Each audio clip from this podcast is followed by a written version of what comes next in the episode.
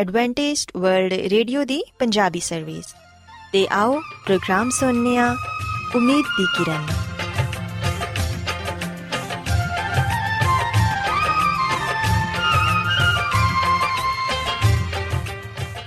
ਸਾਥਿਓ, ਮੈਂ ਤੁਹਾਡੀ ਮੇਜ਼ਬਾਨ ਫਰਾ ਸਲੀਮ ਪ੍ਰੋਗਰਾਮ ਉਮੀਦ ਦੀ ਕਿਰਨ ਦੇ ਨਾਲ ਤੁਹਾਡੀ ਖidmat 'ਚ ਹਾਜ਼ਰ ਹਾਂ।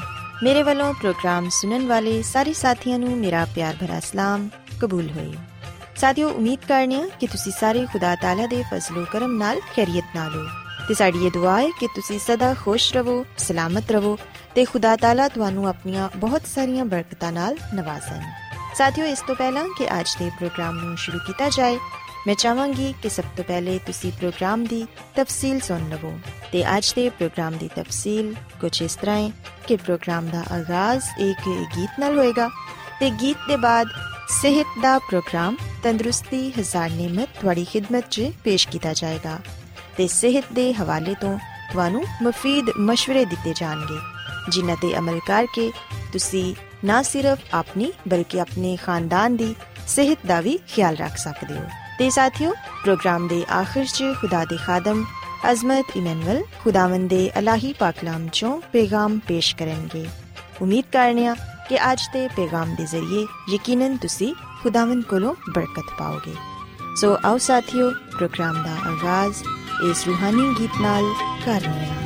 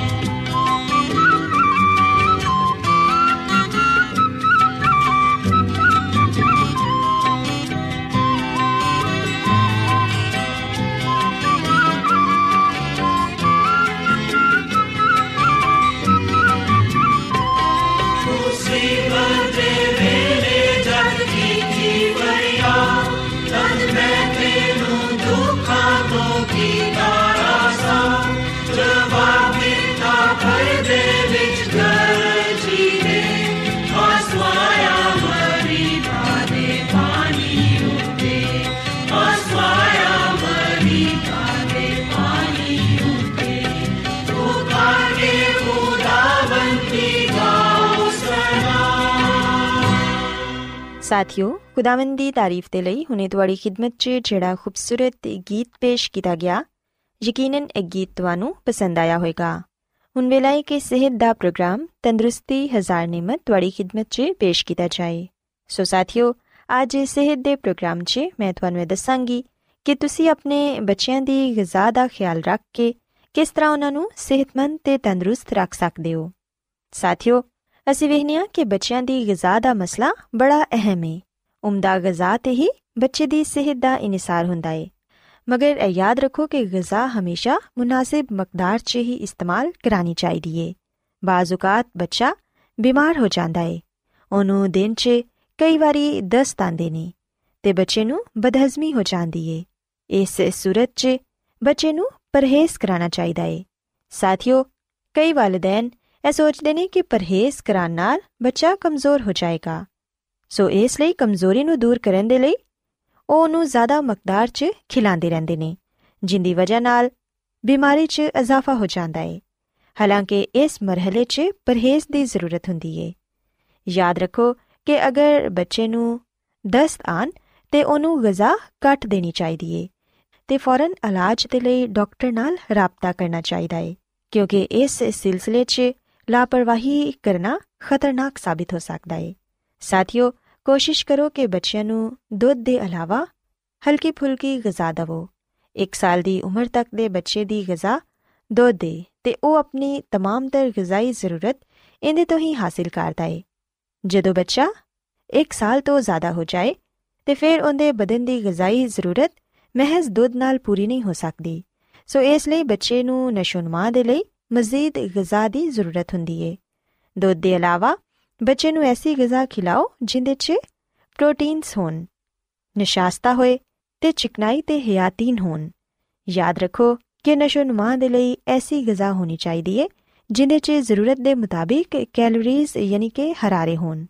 ਜਿਹੜੇ ਬੱਚੇ ਜ਼ਿਆਦਾ ਖੇਲ-ਕੂਦ 'ਚ ਹਿੱਸਾ ਲੈਂਦੇ ਨੇ, ਉਹਨਾਂ ਨੂੰ ਜ਼ਿਆਦਾ ਮਕਦਾਰ 'ਚ ਗਿਜ਼ਾ ਦੇਣੀ ਚਾਹੀਦੀ ਏ, ਕਿਉਂਕਿ ਜ਼ਿਆਦਾ ਖੇਲ-ਕੂਦ ਦੇ ਨਾਲ ਬੱਚੇ ਦੀ ਗਿਜ਼ਾ ਜਲਦ ਹਜ਼ਮ ਹੋ ਜਾਂਦੀ ਏ। ਸੋ ਉਹਨੂੰ ਜ਼ਿਆਦਾ ਖਾਣਾ ਖਾਣ ਦੀ ਜ਼ਰੂਰਤ ਹੁੰਦੀ ਏ। ਤੇ ਅਸੀਂ ਵੇਖਿਆ ਕਿ ਕੁਝ ਬੱਚੇ ਸੁਸਤ ਹੁੰਦੇ ਨੇ ਤੇ ਜਿਹੜੇ ਬੱਚੇ ਸੁਸਤ ਹੁੰਦੇ ਨੇ, ਉਹ ਗਿਜ਼ਾ ਵੀ ਘੱਟ ਲੈਂਦੇ ਨੇ। ਬਾਜ਼ ਬੇਕਰਾਰ ਬੱਚੇ ਬਦਨ 'ਚ ਗਿਜ਼ਾ ਨੂੰ ਇਨੀ ਜ਼ਾਇਦ ਮਕਦਾਰ 'ਚ ਖਰਚ ਨਹੀਂ ਕਰਦੇ ਤੇ ਐਸੇ ਬੱਚੇ ਕਮਜ਼ੋਰ ਰਹਿ ਜਾਂਦੇ ਨੇ। ਸਾਥੀਓ, ਯਾਦ ਰੱਖੋ ਕਿ ਬੱਚਿਆਂ ਨੂੰ ਐਸੀ ਗਿਜ਼ਾ ਇਸਤੇਮਾਲ ਕਰਾਨੀ ਚਾਹੀਦੀ ਏ ਜਿਹੜੀ ਕਿ ਕੈਲੋਰੀਜ਼ ਨਾਲ ਭਰਪੂਰ ਹੋਏ।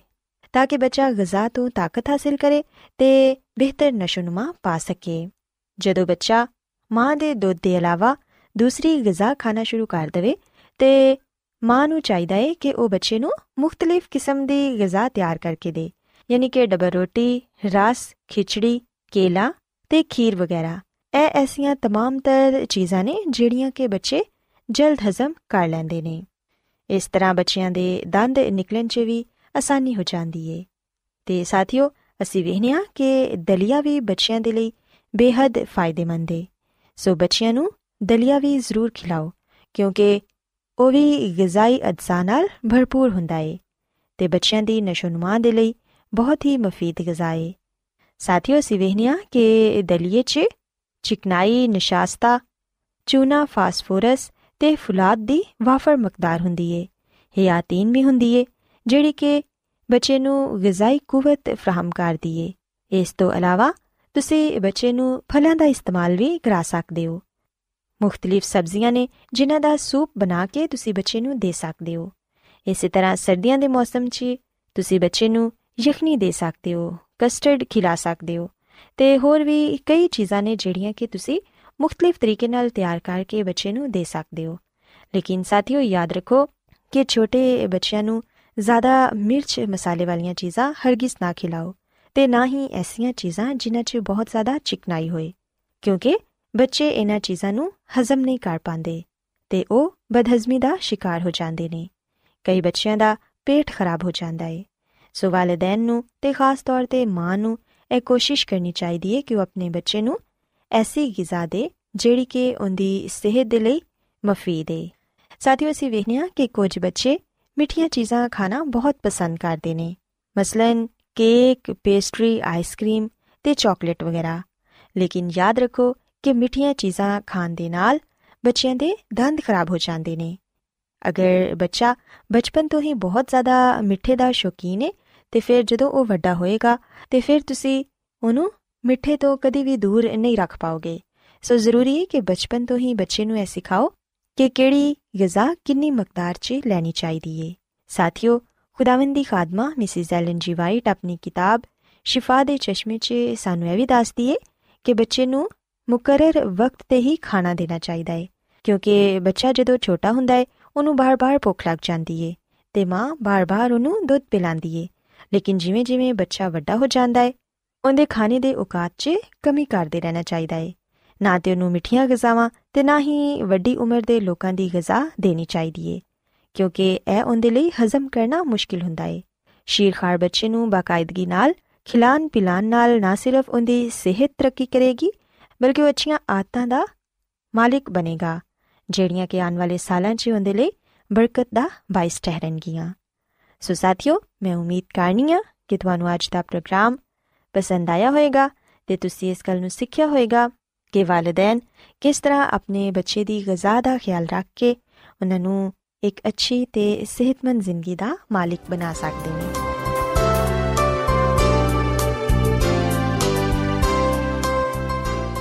ਰੋਜ਼ਾਨਾ ਐਡਵੈਂਟਿਸਟ ਵਰਲਡ ਰੇਡੀਓ 24 ਘੰਟੇ ਦਾ ਪ੍ਰੋਗਰਾਮ, ਜਨੂਬੀ ਏਸ਼ੀਆ ਦੇ ਲਈ ਪੰਜਾਬੀ, ਉਰਦੂ, ਅੰਗਰੇਜ਼ੀ, ਸਿੰਧੀ ਤੇ ਦੂਜੀਆਂ ਬਹੁਤ ਸਾਰੀਆਂ ਜ਼ੁਬਾਨਾਂ ਵਿੱਚ ਨਸ਼ਰ ਕਰਦਾ ਹੈ صحت، متوازن خوراک، تعلیم، خاندانی زندگی تے بائبل مقدس نو سمجھن دے لئی ایڈوانٹسٹ ورلڈ ریڈیو ضرور سنو۔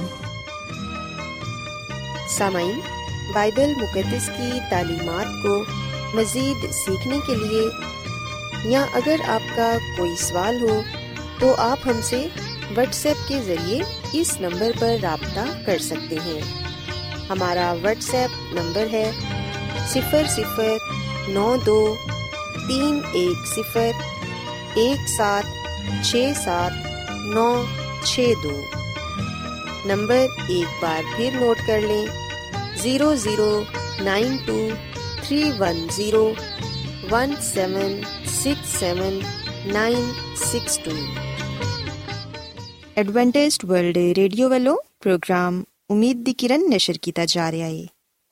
ਹੁਣ ਵੇਲਾ ਹੈ ਕਿ ਅਸੀਂ ਖੁਦਾ ਦੇ ਪਾਕ ਕਲਾਮ ਚੋਂ ਪੈਗਾਮ ਸੁਣੀਏ ਤੇ ਅੱਜ ਤੁਹਾਡੇ ਲਈ ਪੈਗਾਮ ਖੁਦਾ ਦੇ ਖਾਦਮ ਅਜ਼ਮਤ ਇਮਨੁਅਲ ਪੇਸ਼ ਕਰਨਗੇ ਤੇ ਆਓ ਆਪਣੇ ਦਿਲਾਂ ਨੂੰ ਤਿਆਰ ਕਰੀਏ ਤੇ ਖੁਦਾ ਦੇ ਕਲਾਮ ਨੂੰ ਸੁਣੀਏ ਯਿਸੂ ਮਸੀਹ ਦੇ ਅਜ਼ਲੀ ਤੇ ਅਬਦੀ ਨਾਮ ਵਿੱਚ ਸਾਰੇ ਸਾਥੀਆਂ ਨੂੰ ਸਲਾਮ ਸਾਥਿਓ ਮੈਂ ਮਸੀਹ ਯਿਸੂ ਵਿੱਚ ਤੁਹਾਡਾ ਖਾਦਮ ਅਜ਼ਮਤ ਇਮਾਨੁਅਲ ਕਲਾਮੇ ਮੁਕੱਦਸ ਦੇ ਨਾਲ ਤੁਹਾਡੀ ਖਿਦਮਤ ਵਿੱਚ ਹਾਜ਼ਰ ਹਾਂ ਤੇ ਮੈਂ ਖੁਦਾਵੰਦ ਖੁਦਾ ਦਾ ਸ਼ੁਕਰ ਅਦਾ ਕਰਨਾ ਵਾਂ ਕਿ ਅੱਜ ਮੈਂ ਤੁਹਾਨੂੰ ਇੱਕ ਵਾਰ ਫੇਰ ਖੁਦਾਵੰਦ ਦਾ ਕਲਾਮ ਸੁਣਾ ਸਕਣਾ ਸਾਥਿਓ, ਅੱਜ ਅਸੀਂ ਖੁਦਾਵੰਦ ਦੇ ਕਲਾਮ ਚੋਂ ਇਸ ਗੱਲ ਨੂੰ ਜਾਣਾਂਗੇ ਕਿ ਪੂਰੀ ਦੁਨੀਆ ਦੇ ਲਈ ਯਿਸੂ ਮਸੀਹ ਕੌਣ ਨੇ। ਸਾਥਿਓ, ਅਗਰ ਅਸੀਂ ਬਾਈਬਲ ਮੁਕੱਦਸ ਦੇ ਨਵੇਂ ਏਧਨਾਮੇ ਵਿੱਚ ਮਤੀ ਰਸੂਲ ਦੀ ਮਾਰਫਤ ਲਿਖੀ ਗਈ ਅੰਜੀਲ ਦੇ 16ਵੇਂ ਬਾਬ ਦੀ 13ਵੀਂ ਐਤ ਪੜ੍ਹੀਏ, ਤੇ ਇੱਥੇ ਲਿਖਿਆ ਹੈ ਕਿ ਜਦੋਂ ਯਿਸੂ ਕੈਸਰੀਆ ਫਿਲਪੀ ਦੇ ਇਲਾਕੇ ਵਿੱਚ ਆਇਆ ਤੇ ਉਹਨੇ ਆਪਣੇ ਸ਼ਾਗਿਰਦਾਂ ਕੋਲੋਂ ਪੁੱਛਿਆ ਕਿ ਲੋਕ ਇਬਨੇ ਆਦਮ ਨੂੰ ਕੀ ਕਹਿੰਦੇ ਨੇ। ਸਾਥੀਓ, ਜਦੋਂ ਅਸੀਂ ਦੁਨੀਆ ਦੀ ਤਾਰੀਖ ਦਾ ਮੁਤਾਲਾ ਕਰਨੇ ਆ, ਤੇ ਸਾਨੂੰ ਪਤਾ ਚੱਲਦਾ ਹੈ ਕਿ ਦੁਨੀਆ ਦੀ ਤਾਰੀਖ ਵਿੱਚ ਜਿੰਨੇ ਵੀ ਇਨਸਾਨਾਂ ਨੇ ਕੰਮ ਕੀਤਾ ਹੈ, ਜਿੰਨੇ ਵੀ ਇਨਸਾਨ ਇਸ ਦੁਨੀਆ ਵਿੱਚ ਆਏ ਨੇ, ਉਹ ਤਾਰੀਖ ਦਾ ਹਿੱਸਾ ਬਣੇ ਨੇ। ਤੇ ਉਹਨਾਂ ਚੋਂ ਯਿਸੂ ਮਸੀਹ ਨੇ ਸਭ ਤੋਂ ਘੱਟ ਅਰਸਾ ਖਿਦਮਤ ਕੀਤੀ, ਯਾਨੀ ਸਿਰਫ 3.5 ਸਾਲ ਪਰ ਅਸੀਂ ਵਿਖਨੇ ਆ ਕਿ ਬਹੁਤ ਸਾਰੇ ਲੋਕਾਂ ਨੇ ਬਹੁਤ ਸਾਰਾ ਕੰਮ ਤੇ ਕੀਤਾ ਪਰ ਯਿਸੂ ਮਸੀਹ ਵਰਗਾ ਅਸਰ ਅੱਜ ਤੱਕ ਕਿਸੇ ਦਾ ਵੀ ਨਹੀਂ ਹੈ ਯਿਸੂ ਮਸੀਹ ਦੇ ਇਲਾਵਾ ਕਿਸੇ ਨੇ ਵੀ ਗੁਨਾਹਗਾਰਾਂ ਦੇ ਲਈ ਆਪਣੀ ਜਾਨ ਦਾ ਫਿਦਿਆ ਨਹੀਂ ਦਿੱਤਾ ਸਿਰਫ ਯਿਸੂ ਮਸੀਹ ਨੇ ਹੀ ਪੂਰੀ ਦੁਨੀਆ ਦੇ ਲਈ ਹਰ ਇੱਕ ਗੁਨਾਹਗਾਰ ਦੇ ਲਈ ਆਪਣੀ ਜਾਨ ਦਾ ਫਿਦਿਆ ਦਿੱਤਾ ਹੈ ਯਿਸੂ ਮਸੀਹ ਦੇ ਇਲਾਵਾ ਕਿਸੇ ਨੇ ਵੀ ਆ ਗੱਲ ਨਹੀਂ ਕਹੀ ਕਿ ਰਾਹ, ਹਕ ਤੇ ਜ਼ਿੰਦਗੀ ਮੈਂ ਵਾਂ। ਸਾਥੀਓ, ਯਿਸੂ ਮਸੀਹ ਦਾ ਪੈਗਾਮ ਕਿਸੇ ਰੰਗ, ਨਸਲ ਜਾਂ ਕੌਮ ਦੇ ਲਈ ਨਹੀਂ ਸੀ, ਬਲਕਿ ਯਿਸੂ ਮਸੀਹ ਦਾ ਪੈਗਾਮ ਪੂਰੀ ਦੁਨੀਆ ਦੇ ਲਈ, ਦੁਨੀਆ ਦੇ ਹਰ ਇੱਕ ਇਨਸਾਨ ਦੇ ਲਈ ਹੈ ਖੁਦਾ ਦੀ ਖਾਦਮਾ ਮਿਸਿਸ ਜ਼ੈਲਨ ਜੀ ਵਾਈਟ ਆ ਫਰਮਾਂਦੀ ਹੈ ਕਿ ਸਾਨੂੰ ਬਾਈਬਲ ਮੁਕੱਦਸ ਤੋਂ ਤਲਾਸ਼ ਕਰਨ ਦੀ ਜ਼ਰੂਰਤ ਹੈ ਕਿਉਂਕਿ ਬਾਈਬਲ ਮੁਕੱਦਸ ਯਿਸੂ ਮਸੀਹ ਦੇ ਮੁਤਲਕ ਸਾਨੂੰ ਦੱਸਦੀ ਹੈ ਜਦੋਂ ਅਸੀਂ ਬਾਈਬਲ ਮੁਕੱਦਸ ਪੜ੍ਹਨੇ ਆ, ਉਸ ਵੇਲੇ ਸਾਨੂੰ ਪਤਾ ਚੱਲਦਾ ਹੈ ਕਿ ਯਿਸੂ ਮਸੀਹ ਦਾ ਕੋਈ ਸਾਨੀ ਨਹੀਂ ਹੈ, ਯਾਨੀ ਕਿ ਯਿਸੂ ਮਸੀਹ ਵਰਗਾ ਕੋਈ ਨਹੀਂ ਹੈ। ਬਾਈਬਲ ਮੁਕੱਦਸ ਨੂੰ ਪੜ੍ਹਨ ਨਾਲ ਅਸੀਂ ਸਲੀਬ ਤੇ ਮਸਲੂਬ ਹੋਣ ਵਾਲੇ ਯਿਸੂ ਮਸੀਹ ਦੀ ਤਰਫ ਮਾਇਲ ਹੋ ਜਾਣੇ ਆ ਤੇ ਪੂਰੀ ਦੁਨੀਆ ਦੇ ਲੋਕਾਂ ਨੂੰ ਉਹਦੇ ਬਾਰੇ ਦੱਸਨੇ ਆ ਉਹਦਾ ਰਸਤਾ ਸ਼ਾਦਮਾਨੀ ਤੇ ਇਤਮਾਨਾਨ ਦੇਣ ਵਾਲਾ ਹੈ। ਸੋ ਸਾਥੀਓ ਗੱਲ ਸੱਚ ਹੈ ਕਿ ਜਿੰਨਾ ਜ਼ਿਆਦਾ ਅਸੀਂ ਯਿਸੂ ਮਸੀਹ ਦੇ ਬਾਰੇ ਜਾਣਾਂਗੇ ਉਨਾ ਹੀ ਜ਼ਿਆਦਾ ਅਸੀਂ ਖੁਦਾ ਦੀ ਕੁਰਬਤ ਵਿੱਚ ਆ ਜਾਵਾਂਗੇ। ਸੋ ਅਗਰ ਅਸੀਂ ਚਾਹਨੇ ਆ ਕਿ ਲੋਕਾਂ ਨੂੰ ਅਬਦੀ ਖੁਸ਼ਖਬਰੀ ਦਾ ਪੈਗਾਮ ਦਈਏ, ਤੇ ਫਿਰ ਅਸੀਂ ਸਭ ਤੋਂ ਪਹਿਲਾਂ ਯਿਸੂ ਮਸੀਹ ਨੂੰ ਜਾਣੀਏ ਕਿ ਬਾਈਬਲ ਮੁਕੱਦਸ ਉਹਦੇ ਬਾਰੇ ਸਾਨੂੰ ਕੀ ਕੁਝ ਦੱਸਦੀ ਹੈ। ਸਾਥੀਓ, ਮਸੀਹਤ ਤਾਰੀਖੀ ਮਜ਼ਹਬ ਹੈ, ਜਿਹਦਾ ਮਰਕਜ਼ ਯਿਸੂ ਮਸੀਹ ਹੈ। ਯਿਸੂ ਮਸੀਹ ਤਾਰੀਖ ਤੋਂ ਵੱਧ ਕੇ ਨੇ। ਬਾਈਬਲ ਮੁਕੱਦਸ ਵਿੱਚ ਇੰਜ ਦੀਆਂ ਗੱਲਾਂ ਪਾਇਆ ਜਾਂਦੀਆਂ ਨੇ, ਜਿਨ੍ਹਾਂ ਦਾ ਤਵਾਰੀਖ ਵਿੱਚ ਕਿਧਰੇ ਵੀ ਨਾਮੋ ਨਿਸ਼ਾਨ ਨਹੀਂ ਮਿਲਦਾ। ਸਾਥੀਓ, ਦੁਨੀਆ ਦੀ ਤਾਰੀਖ ਸਾਨੂੰ ਨਿਜਾਤ ਨਹੀਂ ਦੇ ਸਕਦੀ, ਜਿਸ ਤਰ੍ਹਾਂ ਯਿਸੂ ਮਸੀਹ ਦੀ ਮੌਤ ਸਾਨੂੰ ਨਿਜਾਤ ਦੇ ਸਕਦੀ ਹੈ ਸੋ ਅੱਜ ਵੀ ਬਹੁਤ ਸਾਰੇ ਲੋਕ ਇਸ ਦੁਨੀਆ ਵਿੱਚ ਪਾਏ ਜਾਂਦੇ ਨੇ, ਜਿਹੜੇ ਕਿ ਯਿਸੂ ਮਸੀਹ ਦੇ ਮੁਤਲਕ ਜਾਨਣਾ ਚਾਹੁੰਦੇ ਨੇ ਕਿ ਉਹ ਕੌਣ ਹੈ ਉਹ ਦੁਨੀਆ ਦੇ ਲਈ ਕੀ ਕੁਝ ਹੈ ਸਾਥੀਓ, ਯਿਸੂ ਮਸੀਹ ਨੇ ਆਪਣੇ ਸ਼ਾਗਿਰਦਾਂ ਕੋਲੋਂ ਆ ਪੁੱਛਿਆ ਕਿ ਲੋਕ ਇਬਨ ਆਦਮ ਨੂੰ, ਯਾਨੀ ਕਿ ਮੇਰੇ ਬਾਰੇ ਕੀ ਕਹਿੰਦੇ ਨੇ। ਸਾਥੀਓ, ਯਿਸੂ ਮਸੀਹ ਦੀ ਇਬਤਦਾਈ ਮੁਨਾਦੀ ਦੇ ਦੌਰਾਨ ਹੀ ਲੋਕਾਂ ਵਿੱਚ ਯਿਸੂ ਮਸੀਹ ਦੇ ਮੁਤਲਕ ਬਹਿਸੋ ਤਕਰਾਰ ਸ਼ੁਰੂ ਹੋ ਗਈ ਸੀ। ਤੇ ਆ ਕਿੰਨੀ ਹੀ ਦਿਲਚਸਪ ਗੱਲ ਹੈ ਕਿ ਅੱਜ ਵੀ ਆਹੀ ਬਹਿਸੋ ਤਕਰਾਰ ਜਾਰੀ ਹੈ ਲੋਕ ਯਿਸੂ ਮਸੀਹ ਦੇ ਬਾਰੇ ਮੁxtਲਿਫ ਖਿਆਲਾਤ ਰੱਖਦੇ ਨੇ। ਯਿਸੂ ਮਸੀਹ ਦੀ ਜ਼ਮੀਨੀ ਖਿਦਮਤ ਦੇ ਦੌਰਾਨ ਵੀ ਲੋਕ ਯਿਸੂ ਮਸੀਹ ਦੇ ਬਾਰੇ ਮੁxtਲਿਫ ਗੱਲਾਂ ਕਹਿੰਦੇ ਸਨ। ਯਿਸੂ ਮਸੀਹ ਦੇ ਬਾਰੇ ਮੁxtਲਿਫ ਸੋਚਦੇ ਸਨ। ਮਤੀ ਦੀ ਅੰਜੀਲ ਦੇ 13ਵੇਂ ਬਾਬ ਦੀ 54 ਤੇ 55 ਆਇਤ ਵਿੱਚ ਲਿਖਿਆ ਹੈ ਕਿ ਇਹਦੇ ਵਿੱਚ ਆ ਹਕਮਤ ਤੇ ਮੌਜਜ਼ੇ ਕਿੱਥੋਂ ਆ ਗਏ? ਕੀ ਆ ਤਰਕਾਨ ਦਾ ਬੇਟਾ ਨਹੀਂ? ਕੀ ਇਹਦੀ ਮਾਂ ਦਾ ਨਾਮ ਮਰੀਮ ਤੇ ਦੇ ਭਰਾ ਦਾ ਨਾਮ ਯਾਕੂਬ, ਯੂਸਫ ਤੇ ਸ਼ਮਾਉਨ ਤੇ ਯਹੂਦਾ ਨਹੀਂ? ਸਾਥੀਓ, ਜਿਸ ਤਰ੍ਹਾਂ ਉਸ ਵਕਤ ਦੇ ਲੋਕਾਂ ਨੇ ਯਿਸੂ ਮਸੀਹ ਨੂੰ ਜਾਣਨ ਦੀ, ਉਹਨੂੰ ਪਹਿਚਾਨਣ ਦੀ ਕੋਸ਼ਿਸ਼ ਕੀਤੀ, ਅੱਜ ਵੀ ਲੋਕ ਉਹਨੂੰ ਜਾਣਨ ਦੀ ਤੇ ਸਮਝਣ ਦੀ ਕੋਸ਼ਿਸ਼ ਕਰਦੇ ਨੇ।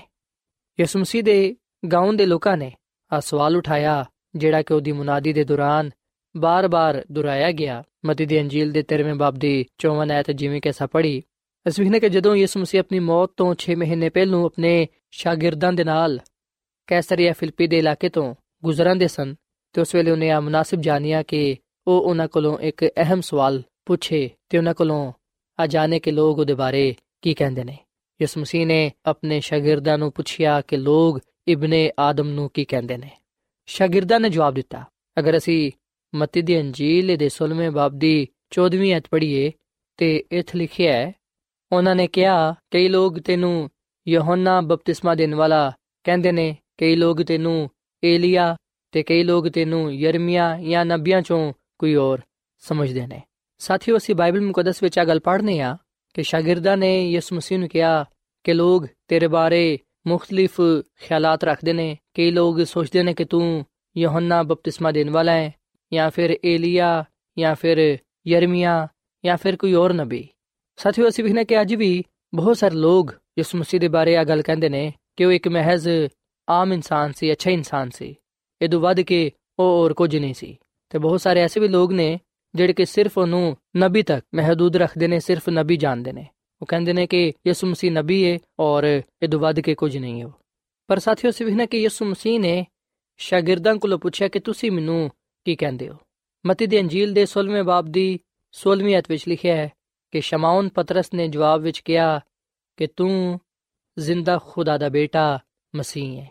ਸਾਥੀਓ ਆ ਅਲਫਾਜ਼ ਜਿਹੜੇ ਸ਼ਮਾਉਨ ਪਤਰਸ ਨੇ ਕਹੇ ਆ ਉਹਦੇ ਦਿਲ ਤੋਂ ਨਿਕਲੇ ਸਨ। ਉਹਨੇ ਸੱਚੀ ਗਵਾਹੀ ਦਿੱਤੀ।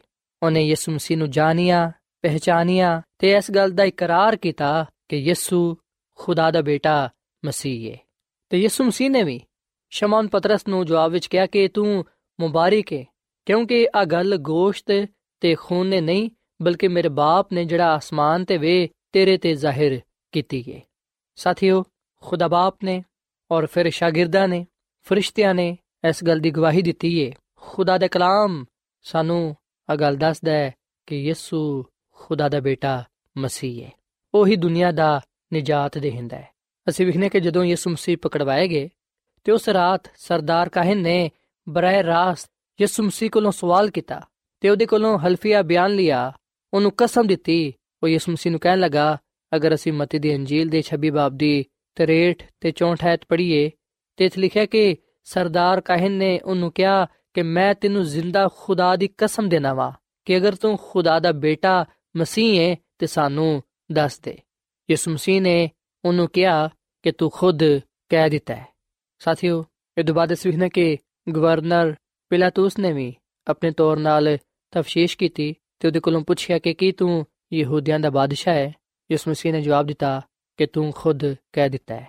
ਸੋ ਅਸੀਂ ਵੇਖਣਾ ਕਿ ਆ ਅਲਫਾਜ਼ ਇਸ ਗੱਲ ਦਾ ਸਬੂਤ ਨੇ ਕਿ ਯਿਸੂ ਮਸੀਹ ਖੁਦਾ ਦਾ ਬੇਟਾ ਮਸੀਹ ਹੈ ਉਹ ਹੀ ਦੁਨੀਆ ਦਾ ਨਿਜਾਤ ਦੇਹਿੰਦਾ ਹੈ। ਉਹਨੂੰ ਹੀ ਕਬੂਲ ਕਰਨ ਨਾਲ ਗੁਨਾਹਾਂ ਤੋਂ ਨਿਜਾਤ ਤੇ ਹਮੇਸ਼ਾ ਦੀ ਜ਼ਿੰਦਗੀ ਮਿਲਦੀ ਹੈ ਸਾਥੀਓ ਮਤੀ ਦੀ ਅੰਜੀਲ ਦੇ 26 ਬਾਬ ਦੀ 64 ਐਤ ਵਿੱਚ ਅਸੀਂ ਇਸ ਗੱਲ ਨੂੰ ਪੜ੍ਹਨੇ ਆ ਕਿ ਯਿਸੂ ਮਸੀਹ ਨੇ ਸਰਦਾਰ ਕਾਹਨ ਦੇ ਮਹਿਲ ਵਿੱਚ ਆ ਗੱਲ ਕਹੀ ਕਿ ਤੁਸੀਂ ਇਬਨੇ ਆਦਮ ਨੂੰ ਕਾਦਰੇ ਮੁਤਲਕ ਦੇ ਸੱਜੇ ਹੱਥ ਦੀ ਤਰਫ ਬੈਠੇ ਹੋਏ ਵੇਖੋਗੇ ਤੇ ਆਸਮਾਨ ਤੋਂ ਬਦਲਾਂ ਤੇ ਆਂਦੇ ਵੇਖੋਗੇ।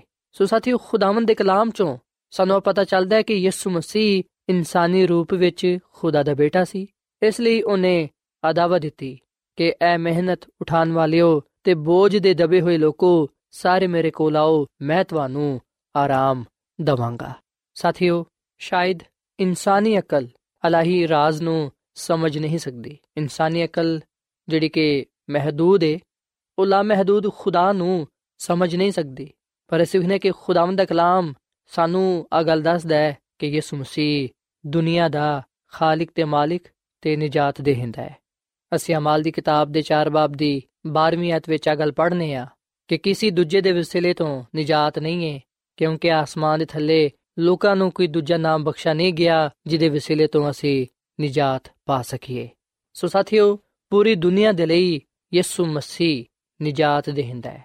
ਜਿਹੜਾ ਕੋਈ ਵੀ ਉਹਦੇ ਤੇ ਈਮਾਨ ਲਿਆਏਗਾ, ਉਹ ਹਲਾਕ ਨਹੀਂ ਹੋਏਗਾ, ਬਲਕਿ ਉਹ ਹਮੇਸ਼ਾ ਦੀ ਜ਼ਿੰਦਗੀ ਪਾਏਗਾ। ਕਿ ਅੱਜ ਅਸੀਂ ਯਿਸੂ ਮਸੀਹ ਨੂੰ ਆਪਣਾ ਸ਼ਖਸੀ ਨਜਾਤ ਦੇਹਿੰਦਾ تسلیم ਕਰਨੇ ਆ ਕਿ ਅਸੀਂ ਇਸ ਗੱਲ ਨੂੰ ਕਬੂਲ ਕਰਨੇ ਆ ਕਿ ਉਹ ਸਾਡੇ ਲਈ ਇਸ ਦੁਨੀਆਂ ਵਿੱਚ ਆਇਆ ਉਹਨੇ ਸਾਡੇ ਗੁਨਾਹਾਂ ਦੇ ਬਦਲੇ ਆਪਣੀ ਜਾਨ ਦਾ ਫਿਦਿਆ ਦਿੱਤਾ ਤਾਂ ਕਿ ਅਸੀਂ ਨਜਾਤ ਹਾਸਲ ਕਰ ਸਕੀਏ ਸਾਥੀਓ ਯਿਸੂ ਮਸੀਹ ਦੁਨੀਆ ਦਾ ਨਜਾਤ ਦੇਹਿੰਦਾ ਹੈ ਉਹਦੇ ਇਲਾਵਾ ਕੋਈ ਹੋਰ ਸਾਨੂੰ ਨਜਾਤ ਨਹੀਂ ਦੇ ਸਕਦਾ ਸਾਡੇ ਗੁਨਾਹਾਂ ਨੂੰ ਮਾਫ ਨਹੀਂ ਕਰ ਸਕਦਾ ਸਾਨੂੰ ਨਵੀਂ ਜ਼ਿੰਦਗੀ ਨਹੀਂ ਦੇ ਸਕਦਾ ਸਿਰਫ ਯਿਸੂ ਮਸੀਹ ਹੀ ਜਿਹੜੇ ਕਿ ਦੁਨੀਆ ਦੇ ਨਜਾਤ ਦੇਹਿੰਦਾ ਨੇ ਉਹ ਨਾ ਸਿਰਫ ਸਾਡੇ ਗੁਨਾਹਾਂ ਨੂੰ ਮਾਫ ਕਰ ਸਕਦੇ ਨੇ ਬਲਕਿ ਉਹ ਸਾਨੂੰ ਹਮੇਸ਼ਾ ਦੀ ਜ਼ਿੰਦਗੀ ਵੀ ਦੇ ਸਕਦੇ ਨੇ ਸੋ ਅਗਰ ਅਸੀਂ ਆਪਣੇ ਗੁਨਾਹਾਂ ਦਾ ਇਕਰਾਰ ਕਰਾਂਗੇ ਆਪਣੇ ਗੁਨਾਹਾਂ ਨੂੰ ਤਰਕ ਕਰਾਂਗੇ ਤੇ ਫਿਰ ਯਿਸੂ ਮਸੀਹ ਸਾਨੂੰ ਪਾਕ ਸਾਫ਼ ਕਰਨਗੇ ਸਾਡੇ ਗੁਨਾਹਾਂ ਨੂੰ ਬਖਸ਼ ਦੇਣਗੇ ਤੇ ਸਾਨੂੰ ਹਮੇਸ਼ਾ ਦੀ ਜ਼ਿੰਦਗੀ عطا ਫਰਮਾਣਗੇ ਤਾਂ ਕਿ ਅਸੀਂ ਆਪਣੇ ਆਪ ਨੂੰ ਉਹਦੇ ਜਲਾਲ ਦੇ ਲਈ ਇਸਤੇਮਾਲ ਕਰ ਸਕੀਏ ਸਾਥੀਓ ਬਾਈਬਲ ਮੁਕੱਦਸ ਵਿੱਚ ਲਿਖਿਆ ਹੈ ਕਿ ਅਗਰ ਅਸੀਂ ਆਪਣੇ ਗੁਨਾਹਾਂ ਦਾ ਇਕਰਾਰ ਕਰੀਏ ਤੇ ਫਿਰ ਉਹ ਸਾਡੇ ਗੁਨਾਹਾਂ ਨੂੰ ਮਾਫ ਕਰਨ ਤੇ ਸਾਨੂੰ ਸਾਰੀ ਨਾਰਾਜ਼ਗੀ ਤੋਂ ਪਾਕ ਕਰਨ ਵਿੱਚ ਸੱਚਾ ਤੇ ਆਦਿਲ ਹੈ ਸੋ ਅੱਜ ਮੈਂ ਤੁਹਾਡੇ ਅੱਗੇ ਆ ਅਪੀਲ ਕਰਨਾ ਵਾ ਕਿ ਤੁਸੀਂ ਬਾਈਬਲ ਮੁਕੱਦਸ ਨੂੰ ਜ਼ਰੂਰ ਪੜੋ ਬਾਈਬਲ ਮੁਕੱਦਸ ਦਾ ਮਤਾਲਾ ਕਰੋ, ਖੁਦਾ ਦੇ ਕਲਾਮ ਨੂੰ ਸੁਨਿਆ ਕਰੋ, ਤਾਂ ਕਿ ਤੁਸੀਂ ਖੁਦਾਵੰਦ ਯਿਸੂ ਮਸੀਹ ਦੇ ਬਾਰੇ ਜ਼ਿਆਦਾ ਤੋਂ ਜ਼ਿਆਦਾ ਜਾਣ ਸਕੋ। ਕਿਉਂਕਿ ਯਿਸੂ ਮਸੀਹ ਦੁਨੀਆ ਦਾ ਨਜਾਤ ਦੇਹਿੰਦਾ ਹੈ, ਯਿਸੂ ਖੁਦਾ ਦਾ ਬੇਟਾ ਮਸੀਹ ਹੈ ਜਿਹੜਾ ਕੋਈ ਵੀ ਉਹਦੇ ਤੇ ਈਮਾਨ ਲਿਆਏਗਾ, ਉਹ ਆਪਣੇ ਗੁਨਾਹਾਂ ਤੋਂ ਮਾਫੀ ਪਾਏਗਾ ਤੇ ਹਮੇਸ਼ਾ ਦੀ ਜ਼ਿੰਦਗੀ ਹਾਸਲ ਕਰੇਗਾ ਸੋ ਮੇਰਾ ਈਮਾਨ ਹੈ ਕਿ ਜਦੋਂ ਤੁਸੀਂ ਯਿਸੂ ਮਸੀਹ ਨੂੰ ਆਪਣਾ ਸ਼ਖਸੀ ਨਜਾਤ ਦੇਹਿੰਦਾ تسلیم ਕਰੋਗੇ ਤੁਸੀਂ ਆਪਣੀਆਂ ਜ਼ਿੰਦਗੀਆਂ ਵਿੱਚ ਤਬਦੀਲੀ ਮਹਿਸੂਸ ਕਰੋਗੇ ਹਕੀਕੀ ਇਤਮਾਨਾਨ ਤੇ ਖੁਸ਼ੀ ਪਾਓਗੇ ਤੇ ਯਿਸੂ ਮਸੀਹ ਕੋਲੋਂ ਅਬਦੀ ਜ਼ਿੰਦਗੀ ਹਾਸਲ ਕਰਦੇ ਹੋਇਆਂ ਉਸ ਬਾਦਸ਼ਾਹਤ ਵਿੱਚ ਵੀ ਜਾ ਸਕੋਗੇ ਜਿਹੜੀ ਖੁਦਾਵੰਦ ਨੇ ਆਪਣੇ ਲੋਕਾਂ ਦੇ ਲਈ ਤਿਆਰ ਕੀਤੀ ਹੈ ਸੋ ਆਓ ਸਾਥੀਓ ਅਸੀਂ ਅੱਜ ਆਪਣਾ ਆਪ ਯਿਸੂ ਮਸੀਹ ਨੂੰ ਦਈਏ ਉਹਨੂੰ ਆਪਣਾ ਨਜਾਤ ਦੇਹਿੰਦਾ ਕਬੂਲ ਕਰੀਏ ਤਾਂ ਕਿ ਅਸੀਂ ਗੁਨਾਹ ਦੀ ਸਜ਼ਾ ਤੋਂ ਬਚ ਕੇ ਹਮੇਸ਼ਾ ਦੀ ਜ਼ਿੰਦਗੀ ਨੂੰ ਪਾ ਸਕੀਏ। ਆਓ ਅਸੀਂ ਆਖਰ ਵਿੱਚ ਖੁਦਾਮ ਦੇ ਹਜ਼ੂਰ ਦੁਆ ਕਰਾਂਗੇ। ਮੈਂ ਤੁਹਾਨੂੰ ਵੀ ਦਾਵਤ ਦੇਣਾ ਵਾ ਕਿ ਤੁਸੀਂ ਵੀ ਮੇਰੇ ਨਾਲ ਮਿਲ ਕੇ ਦੁਆ ਕਰ ਸਕਦੇ ਹੋ, ਕਿਉਂਕਿ ਜਦੋਂ ਅਸੀਂ ਖੁਦਾ ਦੇ ਹਜ਼ੂਰ ਦੁਆ ਕਰਨੇ ਆ ਖੁਦਾਵੰਦ ਸਾਡੀ ਦੁਆ ਨੂੰ ਸੁਣਦਾ ਹੈ। ਅੱਜ ਅਸੀਂ ਦੁਆ ਵਿੱਚ ਖੁਦਾ ਨੂੰ ਕਵਾਂਗੇ ਕਿ ਖੁਦਾਵੰਦ, ਤੂੰ ਹੀ ਸਾਡਾ ਨਜਾਤ ਦੇਹਿੰਦਾ ਹੈ, ਸਾਨੂੰ ਕਬੂਲ ਫਰਮਾ ਤੇ ਸਾਨੂੰ ਤੂੰ ਆਪਣੀ ਰਾਸਤਬਾਜ਼ੀ ਵਿੱਚ ਜ਼ਿੰਦਗੀ گزارਣ ਦੀ ਤੌਫੀਕ ਬਖਸ਼। ਸੋ ਆਓ ਸਾਥੀਓ, ਅਸੀਂ ਖੁਦਾਵੰਦ ਦੇ ਹਜ਼ੂਰ ਦੁਆ ਕਰੀਏ ਐ ਜ਼ਮੀਨ ਤੇ ਆਸਮਾਨ ਦੇ ਖਾਲਕ ਤੇ ਮਾਲਿਕ ਜ਼ਿੰਦਾ ਖੁਦਾਵੰਦ ਅਸੀਂ ਤੇਰਾ ਸ਼ੁਕਰ ਅਦਾ ਕਰਨੇ ਆ ਤੇਰੀ ਮੁਹੱਬਤ ਦੇ ਲਈ ਤੇਰੇ ਪਿਆਰ ਦੇ ਲਈ ਤੇਰੀ ਨਿਜਾਤ ਦੇ ਲਈ ਜਿਹੜੀ ਤੂੰ ਸਾਨੂੰ ਬਖਸ਼ੀ ਏ ਐ ਖੁਦਾਵੰਦ ਅਸੀਂ ਆਪਣੀਆਂ ਜ਼ਿੰਦਗੀਆਂ ਦਾ ਖਾਲਕ ਤੇ ਮਾਲਿਕ ਤੇ ਨਿਜਾਤ ਦੇ ਹਿੰਦਾ ਤੈਨੂੰ تسلیم ਕਰਨੇ ਆ ਤੂੰ ਸਾਨੂੰ ਕਬੂਲ ਫਰਮਾ ਸਾਡੇ ਗੁਨਾਹਾਂ ਨੂੰ ਬਖਸ਼ ਦੇ ਸਾਨੂੰ ਆਪਣੀ ਰਾਸਤਬਾਜ਼ੀ ਵਿੱਚ ਚੱਲਣ ਦੀ ਤੌਫੀਕ ਬਖਸ਼ ਤਾਂ ਕਿ ਅਸੀਂ ਇਸ ਦੁਨੀਆ ਵਿੱਚ ਤੇਰੇ ਜਲਾਲ ਨੂੰ ਜ਼ਾਹਿਰ ਕਰਨ ਵਾਲੇ ਬਣੀਏ ਐ ਖੁਦਾਵੰਦ, ਜਿਨ੍ਹਾਂ ਲੋਕਾਂ ਨੇ ਤੇਰੇ ਕਲਾਮ ਨੂੰ ਸੁਨਿਆ ਹੈ, ਇਹਨਾਂ ਨੂੰ ਤੂੰ ਬੜੀ ਬਰਕਤ ਦੇ। ਅੱਜ ਅਸਾਂ ਤੇਰੇ ਕਲਾਮ ਚੋਂ ਇਸ ਗੱਲ ਨੂੰ ਜਾਣੀਏ ਕਿ ਯਿਸੂ ਮਸੀਹ ਦੁਨੀਆ ਦਾ ਨਿਜਾਤ ਦੇਹਿੰਦਾ ਹੈ। ਜਿਹੜਾ ਕੋਈ ਵੀ ਉਹਨੂੰ ਕਬੂਲ ਕਰੇਗਾ, ਜਿਹੜਾ ਕੋਈ ਵੀ ਉਹਦੇ ਤੇ ਈਮਾਨ ਲਿਆਏਗਾ, ਉਹ ਹਲਾਕ ਨਹੀਂ ਹੋਏਗਾ। ਉਹ ਗੁਨਾਹ ਦੀ ਸਜ਼ਾ ਨਹੀਂ ਪਾਏਗਾ, ਬਲਕਿ ਉਹ ਹਮੇਸ਼ਾ ਦੀ ਜ਼ਿੰਦਗੀ ਹਾਸਲ ਕਰੇਗਾ। ਐ ਖੁਦਾਵੰਦ, ਇਹਨਾਂ ਸਾਰੇ ਲੋਕਾਂ ਨੂੰ ਤੂੰ ਬੜੀ ਬਰਕਤ ਦੇ। ਤੇ ਫਜ਼ਲ ਬਖਸ਼ ਕੇ ਅਸੀਂ ਯਿਸੂ ਮਸੀਹ ਤੇ ਈਮਾਨ ਰੱਖਦੇ ਹੋਇਆਂ ਆਪਣੀਆਂ ਜ਼ਿੰਦਗੀਆਂ ਨੂੰ ਗੁਜ਼ਾਰ ਸਕੀਏ। ਤੇਰੀ ਮੁਹੱਬਤ ਦੇ ਲਈ ਤੇ ਐਸੇ ਨਜਾਤ ਦੇ ਲਈ ਜਿਹੜੀ ਯਿਸੂ ਮਸੀਹ ਦੇ ਵਸੀਲੇ ਨਾਲ ਸਾਨੂੰ ਬਖਸ਼ੀ ਗਈ ਏ, ਉਹਦੇ ਲਈ ਅਸੀਂ ਤੇਰਾ ਸ਼ੁਕਰ ਅਦਾ ਕਰਨੇ ਆ। ਐ ਖੁਦਾਵੰਦ, ਮੈਂ ਦੁਆ ਕਰਨਾ ਵਾਂ ਬਿਮਾਰਾਂ ਦੇ ਲਈ। ਅਗਰ ਕੋਈ ਇਸ ਜਮਾਤ ਵਿੱਚ ਬਿਮਾਰ ਹੈ ਤੇ ਤੂੰ ਉਹਨੂੰ ਸ਼ਿਫਾ ਦੇ, ਕਿਉਂਕਿ ਤੂੰ ਸ਼ਿਫਾ ਦਾ ਮੰਬਾ ਹੈ ਤੂੰ ਹੀ ਬਿਮਾਰਾਂ ਨੂੰ ਸ਼ਿਫਾ ਬਖਸ਼ਣਾ ਹੈ ਐ ਖੁਦਾਵੰਦ, ਅਸੀਂ ਸਾਰੇ ਤੇਰੇ ਤੇ ਈਮਾਨ ਤੇ ਭਰੋਸਾ ਰੱਖਨੇ ਆ। ਤੇ ਆਪਣੇ ਆਪ ਨੂੰ ਤੇਰੇ ਹੱਥਾਂ ਵਿੱਚ ਦੇਨੇ ਆ। ਤੂੰ ਸਾਡੀ ਹਰ ਤਰ੍ਹਾਂ ਦੇ ਨਾਲ ਰਹਿਨਮਾਈ ਕਰ। ਆ ਸਭ ਕੁਝ ਮੰਗ ਲੈਨੇ ਆ ਖੁਦਾਮ ਦੀ ਯਿਸੂ ਮਸੀਹ ਦੇ ਨਾਮ ਵਿੱਚ। ਆਮੀਨ। ਸਾਥਿਓ, ਐਡਵੈਂਟਿਸਟ ਵਰਲਡ ਰੇਡੀਓ ਵੱਲੋਂ ਪ੍ਰੋਗਰਾਮ ਉਮੀਦ ਦੀ ਕਿਰਨ ਨਸ਼ਰ ਕੀਤਾ ਜਾ ਰਿਹਾ ਸੀ। ਉਮੀਦ ਕਰਨੇ ਆ ਕਿ ਅੱਜ ਦਾ ਪ੍ਰੋਗਰਾਮ ਯਕੀਨਨ ਤੁਹਾਨੂੰ ਪਸੰਦ ਆਇਆ ਹੋਵੇਗਾ। ਸਾਥਿਓ, ਬਾਈਬਲ ਮੁਕੱਦਸ ਦੀ ਸੱਚਾਈਆਂ ਨੂੰ ਮਜ਼ੀਦ ਸਿੱਖਣ ਦੇ ਲਈ ਤੁਸੀਂ ਸਾਡੇ ਨਾਲ WhatsApp ਦੇ ਜ਼ਰੀਏ ਵੀ rabta ਕਰ ਸਕਦੇ ਹੋ। ਸਾਡਾ WhatsApp ਨੰਬਰ ਹੈ 009017676962 ਨੰਬਰ ਇੱਕ ਵਾਰੀ ਫੇਰ ਲਿਖ ਲਵੋ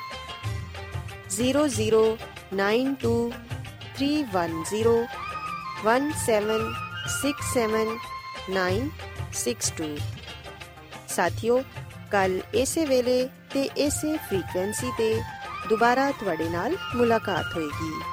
ਹੁਣ ਆਪਣੀ ਮੇਜ਼ਬਾਨ ਫਰਾਜ਼ ਸਲੀਮ ਨੂੰ ਇਜਾਜ਼ਤ ਦਿਓ। ਰੱਬ ਰਾਖਾ।